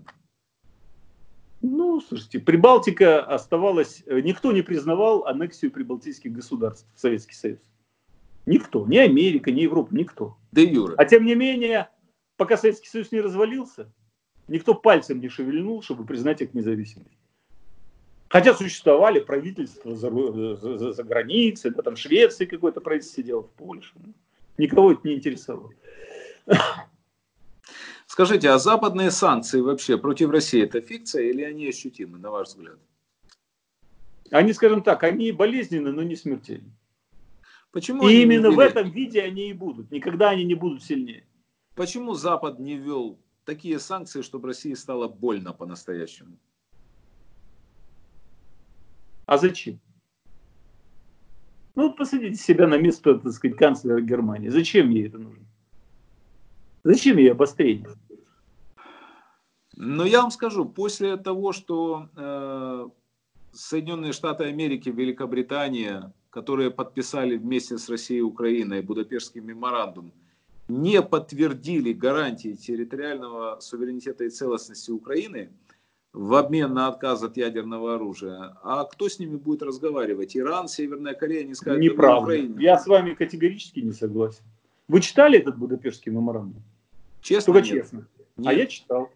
Так. так вот там написано черным по белому, что страны-гаранты, Великобритания, Соединенные Штаты Америки и Россия гарантируют защиту Украины, в том числе с применением ядерного оружия, в случае, если в отношении Украины будет совершена агрессия с применением ядерного оружия. Этим они выбили главный аргумент Кравчука, что нам ядерное оружие нужно в случае, если на нас нападут ядерная держава с применением ядерного оружия. А во всех остальных случаях зачем вам ядерное? Вы же не собираетесь его первым применить? Нет, сказал Кравчук, мы не собираемся его первым применить. Ну тогда вам оно и не нужно. А если на вас нападут с применением ядерного оружия, мы тоже нападем и защитим вас. Но на Украину никто не нападал с применением ядерного оружия. Соответственно, Будапештский меморандум до последней буквы выполнен. Ну, вы знаете, Кучма мне сказал, что э, Миттеран после подписания меморандума, Франция же там опосредованно участвовала, э, отвел его в сторонку, сказал, молодой человек, вы разве не понимаете, что вас обманули? Ну, я не знаю. Я не знаю, участвовал ли в этом Миттеран, и было ли это правдой, и так далее, и так далее. Но, насколько я понимаю, Будапештский меморандум подписывал не Кучма. Кучма. Разве? Да. Готовил Кравчук, но это уже 94 год, как раз сменилась да. власть. Ну, может быть, не знаю. Может быть. Но э, в любом случае он выполнен. Скажите, пожалуйста, да. а Европейский Союз вообще жизнеспособен? Вот он может распасться, на ваш взгляд, как всякое Может, конечно. Ну да он сейчас фактически распался. О. Ну вот я сейчас летел из Монако в Германию. И боялся, что меня не пустят в Германию, потому что границы закрыты из-за коронавируса. Хорошо, что меня пустили, потому что я гражданин Германии. А так могли и не пустить. То есть, э, видите, я тоже говорю, что Украине стремится в Евросоюз сейчас. Не знаю, насколько это целесообразно. Он сам трещит по швам. С этим количеством мигрантов вообще ужас. Ой, ну слушайте, вы рано Евросоюзу э, э, отходную молитву читаете. Поверьте рано? мне. Ну, конечно, конечно. Союза огромное количество бенефициаров. Очень многие страны выигрывают от наличия единого рынка э, товаров, услуг и рабочей силы. Э, очень многие выигрывают от отсутствия границ, от единой валюты. Поэтому говорить о том, что э, Евросоюз, как говорится, это слишком разнонаправленный, и у каждой страны есть свои интересы, и нет общего вектора, это неправильно. Это неправильно. Огромная индустрия, которая, конечно же, заинтересована в сохранении рынка единого, без таможен, без границ – прежде всего Германия, Голландия, Австрия, Польша, Чехия. Это все бенефициары общего рынка. У меня вот. к вам вопрос, Франция. который да. меня мучает, честно говоря. Вот когда я смотрю, особенно на улицах Франции, э, французских городов, огромное количество э, людей с чуждой культурой, чуждой цивилизацией. У меня вопрос, они что, все идиоты? Что они творят с мигрантами? Что происходит? Ну, что касается, собственно, мигрантов в, во Франции, то это же ведь не то же самое, что мигранты в Германии. Те мигранты, которые появились во Франции, они, э, как правило, уже во втором и третьем поколении французы. Они уже родились во Франции. Вот. Это как э, немецкие турки, в отличие от этих арабских беженцев, которые в 15 году, как говорится, приехали. А, и э, основная масса тех мигрантов, которые приехали во Францию, там, я не знаю, в 60-х, 50-х годах, 70-х. Алжир, да, Тунис. А, они, Алжир, да, это было, так сказать, следствие деколонизации. Угу. Вот, и э, как было э, избежать этого потока беженцев, совершенно непонятно. Потому что... Ну а сейчас вот новые беженцы. Вот. Ну а я, насколько понимаю, новых беженцев во Франции не так много. Они, они э, та мусульманская арабская община, которая сейчас есть в Франции, это она просто разрослась. Это просто а Германия? Второго... А в Германии, ну, слушайте, хорошего мало, но э, давайте посмотрим трезво. В Германии там 83 миллиона населения, да? Вот. Э, по самым э, э максимальным оценкам, за весь вот этот период э, меркелевского безумия, да, в 15-16 году, заехало там от полутора до двух миллионов человек. Много? А, ну, для сравнения, там русскоязычная община Германии, там, состоящая из русских, украинцев, русских немцев, евреев из стран бывшего Советского Союза до 6 миллионов. И как-то как нормально, и прижились, и живем мы здесь, все нормально. Вам не кажется, что мигрантов арабского и чернокожих мигрантов Путин немножко прислал в Европу? Ну, кажется. Чтоб жизнь медом не казалась. Ну, она и не кажется нам медом. Нет, я могу вам сказать, э, э, все это выглядит э, достаточно драматично, но вот у нас в деревне, например, есть э, э, общежитие мигрантов. Вот. В нем живут беженцы, правда, не из Сирии, а из Африки. То есть вот совсем черные, а, а, афроафриканцы. А, ну, никаких проблем. Вот правда. Никого не насилуют пока. Да? Никого не насилуют, тихонечко ходят в супермаркет, пьют кофе. Э, довольно забавно, что э, на первые деньги, которые они получают от немецкого государства, они тоже покупают мобильные телефоны. И, видимо, там им какой-то льготный тариф дают, я просто не очень знаю, потому что они все время по телефону болтают. Все время они ходят с самой последней э, маркой телефона и постоянно болтают по телефону. Делятся впечатлениями. Наверное, да. Вот. Но в остальном они, так сказать, достаточно тихие люди. Спокойные. Россия, Я не знаю, да. да. Может быть, они когда-то ассимилируются и начнут э, приносить пользу, а некоторые уже приносят. Нет, я, я, если меня спросить, то я считаю, что это было, конечно, неправильное решение. Э, запустить такое количество мигрантов единовременно, это, в общем, довольно сложная проблема. Но и считать, что все, конец света, катастрофа, я бы тоже так не считал. Хотя а в тех местах, где их много, там в Вестфалии, в Берлине, там есть определенные проблемы. Вы знаете, там эта знаменитая проблема э, в Кёльне на, на, да. на, перед железнодорожным вокзалом во время да. Рождества там, и так далее. Ну, периодически какие-то неприятные инциденты случаются. Таких людей надо пословить и депортировать. Это все. Без разговоров. Россия распасться может, по-вашему? Ну, при определенных обстоятельствах, конечно. Какие части от нее мож, могут отколоться? Я считаю, что э, по-прежнему очень серьезный сепаратистский потенциал на, на Северном Кавказе. И э, пока сепаратистские настроения а, придавлены обильным финансированием. Вот. Я считаю, что неизбежно появление каких-то сепаратистских устремлений на Дальнем Востоке. Да.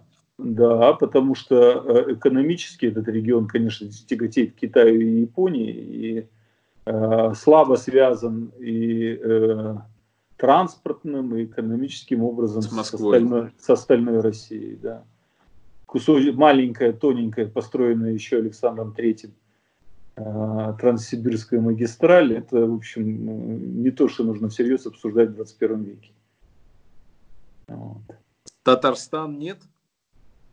Ну, я в меньшей степени. Я, честно говоря, даже тогда, когда было очень много разговоров о сепаратизме Татарстана, то есть в первой половине 90-х, я уже и тогда не верил, что Татарстан э, это серьезно э, отделится по той простой причине, что я вообще, так сказать, э, много лет жил на Волге, у меня там полкласса были татары, и я прекрасно понимал, насколько они интегрированы в, в Россию, в ее культурную ткань, в ее историю, и не думаю, что там был потенциал создать отдельное государство. Это, это не более чем э, торг был с Шаймиева с Ельциным. Вот. Э, во-вторых, объективно, конечно, отсутствие внешней грани... выхода к внешним границам, к морю и так далее, и так далее, конечно же, со всех сторон России какая независимость. Тем более главный ресурс это все-таки не КАМАЗы, да, а нефть. Эту нефть нужно было качать по русским трубопроводам и прочее, прочее. Это, это ни о чем. А вопрос к вам как к экономисту и как бывшему... Тем более, кстати говоря, да. в Татарстане а, нефть с высоким содержанием серы – и в том виде, в каком она есть, ее бы даже в трудопровод не пустили.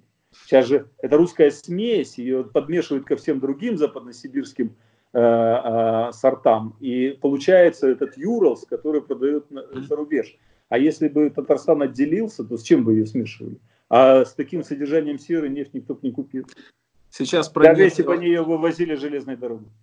Сейчас про нефть я вам задам вопрос, как, как, как экономисту он прозвучит и как бывшему вице-премьер-министру России. Скажите, что означает столь сильное падение цен на нефть для всего мира в целом и для России в частности? Ну, слушайте, мир делится на две части. Я уж не знаю, равные или неравные. Да, те, кто производит нефть, и те, кто ее потребляет. Вот э, у меня есть иллюзия, что те, кто потребляет, их больше, чем те, кто ее производит. Вот. И, безусловно, та часть мира, которая потребляет нефть, дешевой нефти выиграет. А та часть, которая э, производит нефть, э, она проиграет. Вот ответ. Резкое падение цен на нефть для России, на ваш взгляд, катастрофа или нет?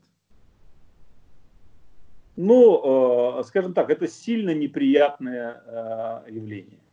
Будет ли оно катастрофой, покажут э, дальнейшие действия российских экономических властей и динамика рынка.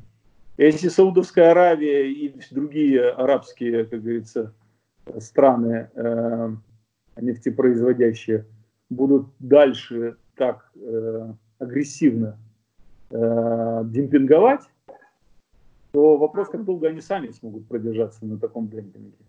И если они могут продержаться долго, то в какой-то момент для России это станет очень большой проблемой. Ну, Но Саудовская пока, Аравия. Цена пока, же, э, себестоимость очень дешевая у Саудовской Аравии. 8 долларов, говорят, за баррель. Ну, русские говорят, что у них на скважине 4 доллара. Вот, правда, у русских проблемы с транспортом, логистические проблемы другие, не как у Саудовской Аравии. И Но, нефть не такая чистая. И нефть не такая чистая. Ну, это такой сложный вопрос. Я не такой крупный специалист. А, но а, я уже перечислял, по-моему, те э, преимущества, которые есть у России по сравнению с той же Саудовской Аравией.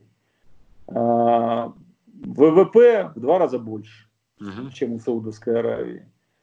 Доля нефтегазовых доходов в ВВП 20%, у Саудовской Аравии 50%. А, доля нефтегазовых доходов в бюджете у России 40%, у Саудовской Аравии 70%.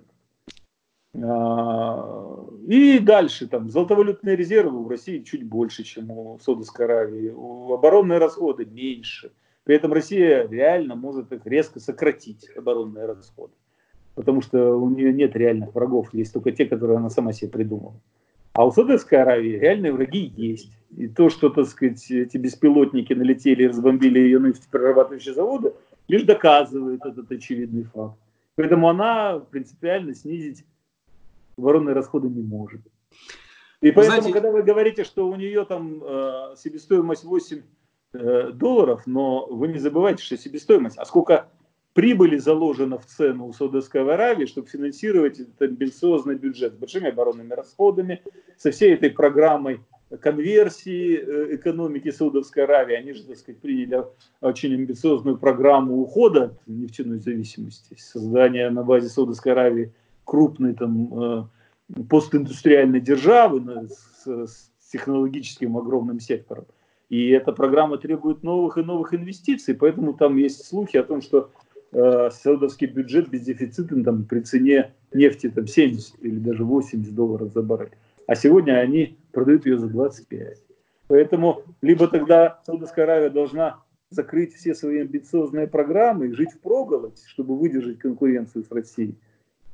В то время как Россия, в общем, достаточно легко переживет там, цены 30-25 долларов за баррель, потому что у нее большие золотовалютные резервы и не такая зависимость от нефтегазовых доходов. А Северный поток-2 достроит вообще Россия, как вы думаете?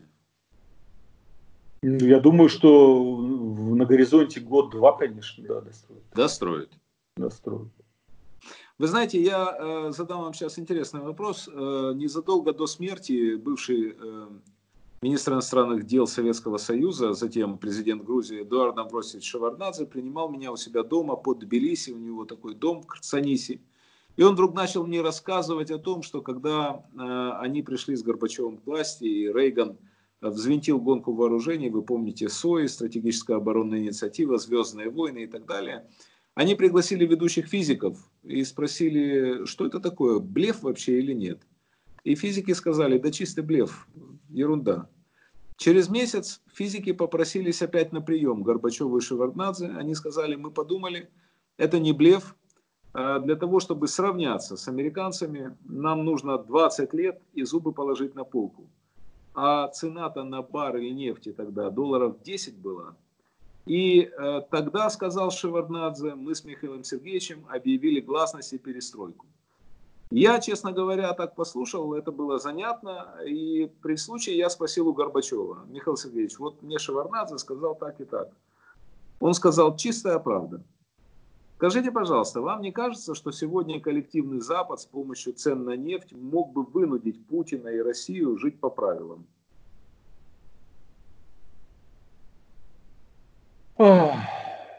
Ну, теоретически, наверное, это возможно. Но, э, насколько я понимаю, э, вот этого вот коллективного Запада на сегодня нет. Рейгана и Тэтчер нет. Рейгана и Тэтчер нет. Есть отдельная континентальная Европа, есть э, мистер Джонсон, который плывет какой-то своей самостоятельной э, дорогой. Э, есть Трамп, который, в общем-то, по натуре своей типичный изоляционист, которых давно не было в Америке. И для него Америка Э, олицетворяет собой всю Вселенную, и за ее пределами там пустота, да. Его интересует только Америка в тех границах, в которых она существует, и те люди, которые ее населяют. Вот. Поэтому э, на сегодняшний день сказать, геополитические амбиции э, Путина, э, в общем, интересуют, наверное, только один Китай. Ну вот, и э, больше никого, потому что Европа не чувствует реально угрозы со стороны России.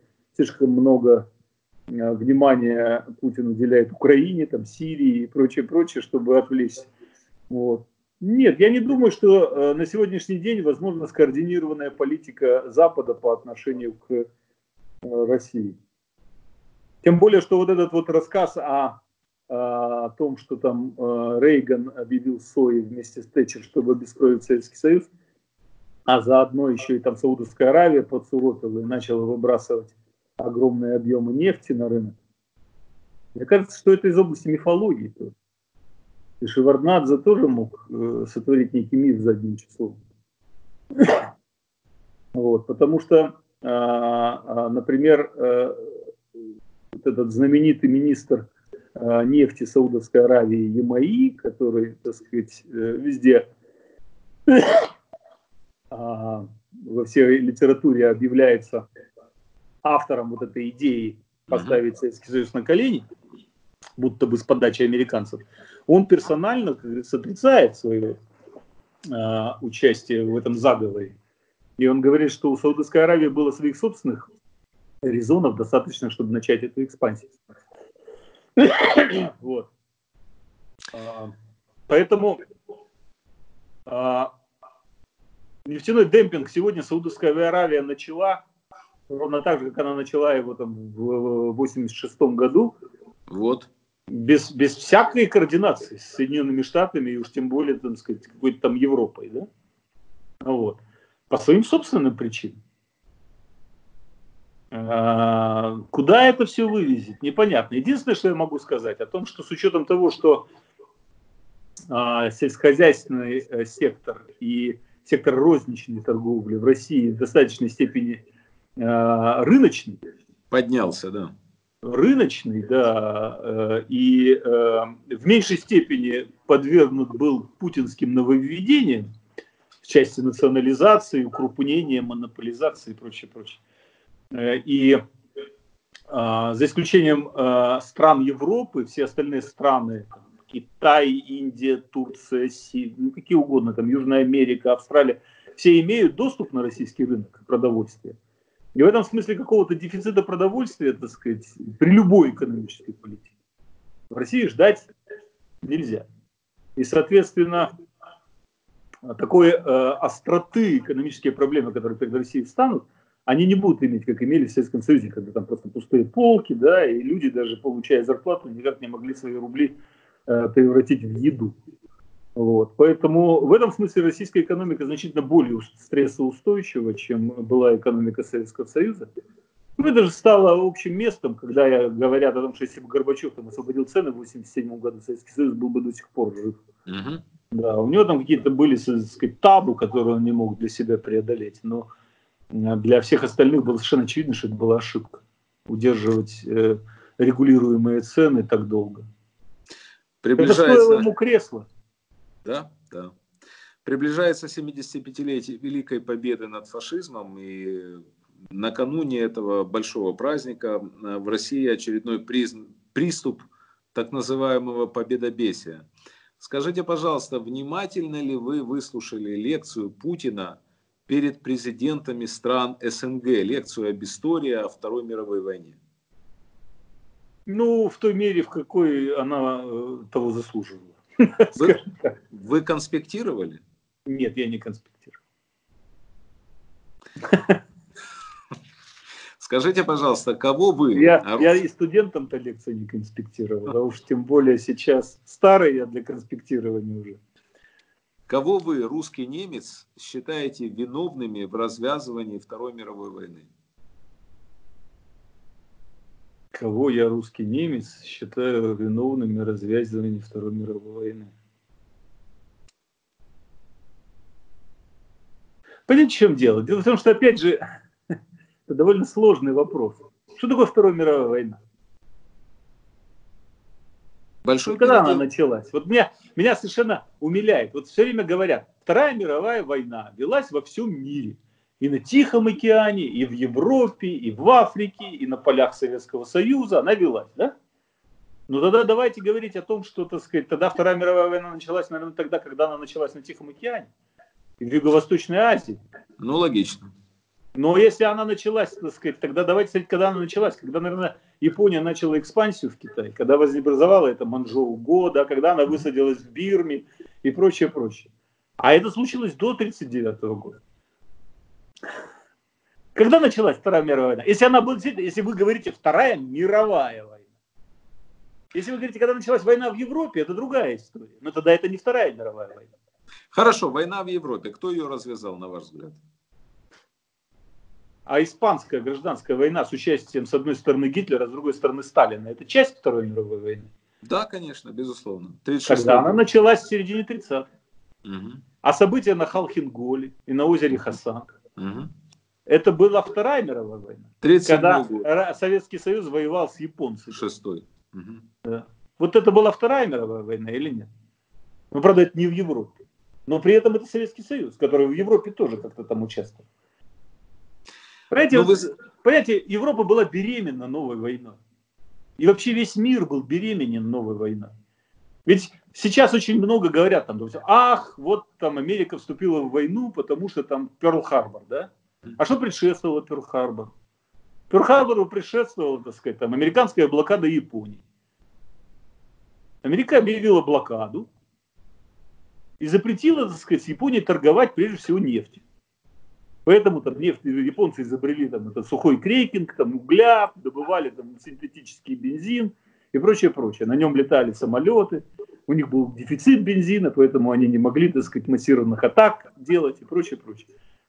Вот потом, спустя долгие годы, да, а, а, в 70-х годах или в 60-х, там ООН приняла а, перечень действий, которые можно считать агрессией. И э, в случае, если в отношении какой-то страны эти действия осуществлены, то страна может считать, что она подверглась агрессии, и тогда ООН считает, что она справедливо начинает войну. Так вот, среди этих действий а, есть такое действие, как установление блокады в отношении страны. Понимаете? И если бы вот эти правила перенеслись бы, там, допустим, в конец 30-х годов, то тогда разжигателем войны на Тихом океане была бы уже не Япония, а Соединенные Штаты Америки. Вот. Но вы согласны с тем, что Гитлер и Сталин в равной степени виновны в том, что полыхнула война в Европе? Нет, нет, конечно. Нет. Я считаю, что все-таки Гитлер больше виноват. Гитлер больше виноват. Потому что до 1939 года э, Сталин никаких своих агрессивных намерений в отношении других государств Европы не реализовывал и даже не артикулировал. В то время как уже в 1938 году Гитлер в явной форме сформулировал свои амбиции в отношении э, Судетской области, а впоследствии Чехословакии. И избежать военных действий удалось лишь только потому, что э, Запад пошел на уступки в виде в лице там, Франции и, угу. и Англии. Поэтому, Англия. если речь идет о том, кто совершил первое агрессивное действие на европейском, как говорится, континенте, это, конечно же, был Гитлер. Вот. То, что Сталин вместе с Гитлером напал на Польшу, это не подлежит сомнению. Но а, вопрос, напал бы без Сталина Гитлер на Польшу? Ответ да. Напал бы Сталин без Гитлера на Польшу? Ответ нет. Понимаете, да? Конечно. Вы живете в Германии, причем в таком хорошем... Хотя это не снимает ответственность со Сталина. И понимаете, в чем дело? Дело в том, что даже не в том, э, не в том смысле, э, в чем э, кто там первый начал и так далее, и так далее. И все-таки поначалу Вторая мировая война это была совокупность мало связанных между собой конфликтов разных стран.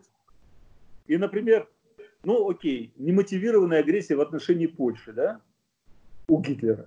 Угу. Такая же немотивированная агрессия со стороны Сталина в отношении Финляндии. Угу. Причем э, в некоторых э, случаях э, это до деталей было повторено. То, что там в сентябре там вот это нападение на радиостанцию в Гляевице инсценировал Гитлер, да, переодев там немецких трупы в форму немецких солдат. То же самое Сталин сделал сделал в Финляндии. Они uh-huh. спровоцировали артиллерийский обстрел, который сами себя обстреляли, и обвинили в этом финнов. Да? Хотя это уже было доказано, что это делали сами русские в отношении русских. Абсолютно, это просто вот, э, плагиат чистый. Вы живете в одном из самых таких фешенебельных районов э, Германии, под Мюнхеном, э, где особенно видно, как выглядят немецкие старики. Ну, чуть раньше еще я видел э, ветеранов э, Второй мировой войны, немцев, которые воевали в том числе на территории Советского Союза. Прекрасные зубы на своих машинах, домики, садики, красиво, чисто, ухоженно, замечательные продукты. Жизнь удалась.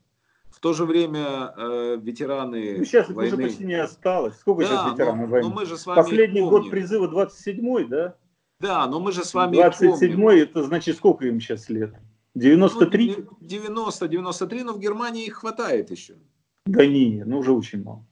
Очень ну, мало. я их застал, я их видел. Ухоженные, я их красивые. тоже застал давно. Да. Да, но сейчас И мы с вами видели, мы с вами видели советских солдат-победителей, беззубых, страшные, без квартир, без жилья, без ничего. Кто в результате, на ваш взгляд, выиграл войну? Советский Союз или Германия? Ну, вы знаете, э, я по этому поводу уже писал, я просто повторю то, что я э, э, некоторое время назад написал, что мне кажется, что это была не одна война, а две. А, и в, в, в нем Россия воевала с Россией, а Германия воевала с Германией. Только вот Германия победила, а Россия проиграла. Вот. Можно конкретизировать это и долго рассуждать, и там обсуждать вопрос э, о том, как вот эта знаменитая фраза Солженицына в ГУЛАГе, в архипелаге ГУЛАГ о том, что э, на начальном этапе э, Великой Отечественной война э, была просто вторым актом гражданской войны, на самом деле. Uh-huh. Вот. Э, и э, вина Гитлера состоит в том, что он не превратил эту войну в гражданскую и не отдал русским э, возможность разобраться внутри себя, начал проводить политику э, геноцида. Ну, собственно, доктринерство Гитлера, оно и стоило ему победы. Вот. Что, может быть, и хорошо. Вот. Но для меня совершенно очевидно, что, знаете, у такого разнопланового и многогранного и, в общем, непростого явления, как тотальная победа во Второй мировой войне, есть очень много составляющих. Так вот, мне кажется, Россия э, победила только в номинации э, одержания победы в военном конфликте. Но победа не исчерпывается этим, потому что есть еще же ведь и нравственная победа, победа твоей идеи и прочее, прочее, прочее. И вот во всех остальных номинациях, мне кажется, Россия потерпела поражение. Э, скажите, Чисто пожалуйста... военная победа, безусловно, осталась за Красной Армией. И то там с огромными оговорками про помощь союзникам. Про цену и про цену. И про цену, которая была за это заплачена, да. Вот. Но попадаю... в остальном, конечно, большие вопросы. Когда я попадаю в Германию, да и в другие э, страны, не только европейские, я вижу, что в любой гостинице а, идут российские федеральные каналы со всей отравой, которую они производят. Скажите, пожалуйста, вы смотрите дома российские федеральные каналы? Нет. Как же вы живете? Да нормально, я вообще почти телевизор не включаю. Я смотрю э, немецкие новости и футбол. А все остальной контент я черпаю из интернета. Ну, вы знаете, благодаря интернету таких э, эпохальных людей, как э, Соловьев, Скобеева, Попов, Дмитрий Киселев? Ну, я знаю их существование, но передачи с ними я почти не смотрю. Только некоторые отрывки, которые там в Фейсбуке очень часто появляются, э, как некие такие мемы. Но я думаю, что хорошо вы живете, но впустую, если Соловьева не смотрите. Да, ну, вы знаете, как, как говорится, я еще Достоевского не всего прочитал. Общаетесь ли вы с Чубайсом и с кем-нибудь из других бывших ваших коллег по правительству России? Сложный вопрос. Э, э, если я сейчас начну перечислять э, всех своих коллег бывших, с которыми я общаюсь, то я могу ведь им навредить, правда? Некоторые их достаточно хорошо интегрированы в нынешние вертикали, и в бизнесе себя некоторые проявили. Поэтому давайте мы этот вопрос обойдем. Вот. Продолжают ли вас в России уголовно преследовать? Да, конечно. Да, продолжает меня уголовно преследовать. То есть вы до Мое уголовное дело а, приостановлено да, по достаточно очень смешным основаниям. А в связи с невозможностью установления местонахождения. Это довольно смешно, потому что я, а, помимо того, что являюсь гражданином Германии, я продолжаю оставаться гражданином Российской Федерации. И как гражданин Российской Федерации я специально зарегистрировался в российском консульстве в Мюнхене. Да вы иезуит. Да, где я прямо указал свой адрес, на который российская прокуратура присылала мне письма. И теперь эти люди говорят, что они не могут установить а, мое местонахождение, и на этом основании дело приостановлено. Но я могу вам объяснить, почему это дело приостановлено. Потому что если бы оно не было приостановлено, а продолжалось, то оно должно было быть закрыто по истечению срока давности. А в случае, если дело приостановлено, то сроки истечение сроков давности тоже приостановлено. И поэтому мое преследование будет бесконечно, пока я жив. При том, что, конечно же, мое местонахождение им прекрасно известно. Но при этом они врут и сообщают о том, что, так сказать, э, мы не можем установить местонахождение господина Коха. Это ложь. Я его не скрывал, и в российском консульстве есть мой адрес. Скажите, пожалуйста, Россию вы любите? но странной любовью. Не победит ее рассудок мой, ни слава, купленная кровью, ни полный гордого доверия покой, ни темной старины далекие предания, не шевелят во мне отрадного мечтания. Но я люблю. Ём. За что, не знаю сам. Ее степей безбрежных колыханий, разлива рек ее подобные морям. Не я, это Лермонтов. Эмиграция, вам, люблю. Не, ну, эмиграция ну, вам не надоела, скажите? Ну, вы знаете, э, и да, и нет. Меня часто спрашивают, вернусь ли я когда-нибудь в Россию, если там оковы тяжкие падут, да, падут. темницы рухнут, и свобода нас примет радостного входа, и братья меч нам отдадут. Вот. Нет, не вернусь. Не вернетесь? Нет. Нет, я с удовольствием буду приезжать в гости э, и э, посещать свой любимый Питер, там, и в меньшей степени любимую Москву, там, может путешествовать по России. Мне там нравится э, и Волга, и Байкал, и Камчатка, и многие места, где я был, где я не был, Кавказ, а, вот, э, и Кубань, где прошло мое детство. Вот. Но вернуться на совсем нет, не вернусь. Уже не вернусь. А вдруг, предположим, Навальный или Ходорковский станут президентом, скажут Альфред Ренгольдович, добро пожаловать на пост вице-премьера или премьер-министра. И вы? Знаете, мне на будущий год 60 лет. Прекрасный возраст для политики. Да, но только на будущий год ни Ходорковский, ни Навальный не станут президентами Российской Федерации. А к тому, к моменту, когда они станут президентами Российской Федерации, то из меня уж песок будет сыпаться. Ну, кому я нужен, я вас умоляю. Оптимистично. Да. Чем наполнены ваши дни в Германии, скажите? Не понял. Чем наполнены ваши дни в Германии? Ну, у меня есть бизнес, я занимаюсь бизнесом. Вот. Потом в свободное время я люблю альпинизм, лазить по горам. Я тут много всего облазил. Я э, э, позапрошлым летом пешком прошел из Германии в Италию. Пешком? Да, по горам, по долам, через все перевалы. Вы опасный человек. Почему? Вы я, можете... кстати говоря, на Монблан забирался. Я Вы можете легко пройти из одной страны в другую. Да, я тут все потайные тропки знаю, козьи. Так что я, если на Германию нападут, не дай бог, враги, я, из меня хороший партизан получится. Если вдруг нападут враги, вы будете самоотверженно защищать Германию?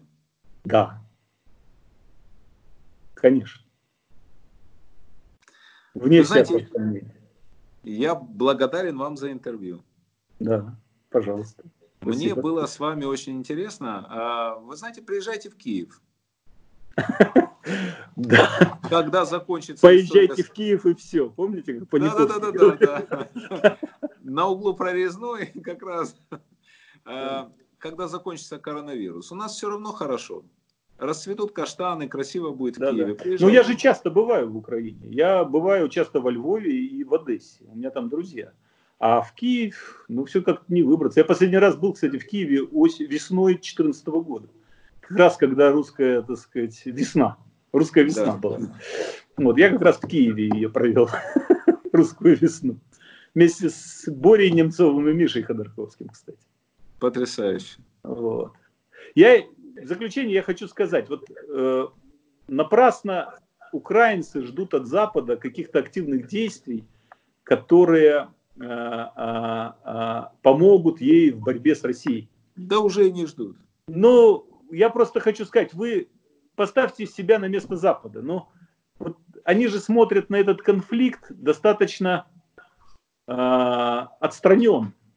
И когда они видят, что там товарооборот между Украиной и Россией растет из года в год, когда а, а, а, украинцы изо всех сил борются за право транзита русской, э, русского газа, да, э, и, и, и так далее, и так далее, и так далее. И э, при этом требуют, чтобы Германия ни в коем случае русский газ напрямую к себе не, а только через Украину, и чтобы, так сказать, санкции сохранялись, чтобы не торговали и так далее, и так далее. Ну, ну что вы за дураков-то нас держите? Но если бы вы, так сказать, там, решительно отказались от торговли с Россией, если бы вы там вели, так сказать, активные боевые действия, так сказать, с зелеными человечками, проливали кровь, защищали Родину, ну неужели бы, так сказать, Запад остался в стороне? Ведь когда во Вьетнаме шла война, настоящая война, угу. ведь американская армия вышла и поддержала южан. Пускай, так сказать, они в конечном итоге потерпели поражение, но поражение они потерпели все-таки в войне реально. Но если бы эти вьетнамские э, э, э, солдаты, которые воевали против Хашимина, вообще бы не воевали. Если бы их нельзя было бы собрать ни в какую армию, если бы они, так сказать, при первых же ударах разбежались, а если бы их правительство торговало с Северным Вьетнамом, ну неужели бы американцы высадили это? Неужели бы они угробили столько своих солдат, э, э, отстаивая э, интересы Южного Вьетнама, который сам, так сказать, воевать не особенно хотел? Понимаете, о чем я говорю, да? Конечно. Вот, поэтому, ну, нельзя ждать от других больше, чем ты готов требовать себя. И в этом отношении, мне кажется, что Европа делает даже больше, чем сама Украина для Украины, потому что Европа ввела санкции против России, а Украина де-факто никаких особых санкций не ввела, и даже более того, пытается нарастить торговлю с Украиной. Петр Поэтому... Алексеевич Порошенко, наш бывший президент, даже конфетками торговал с Россией. Даже конфетками торговал. Я не знаю, насколько успешно. Там, он без конца рассказывал, что там налоговыми проверками его липецкую фабрику, так сказать, замордовали. Несчастный человек. Но, видимо, там было что проверять. Какие-то зюзя там были. Да? Вот. Не, ну я про, против Порошенко ничего не могу сказать. Э, слушайте, не стреляйте в пианиста, он, он играет как умеет. Да?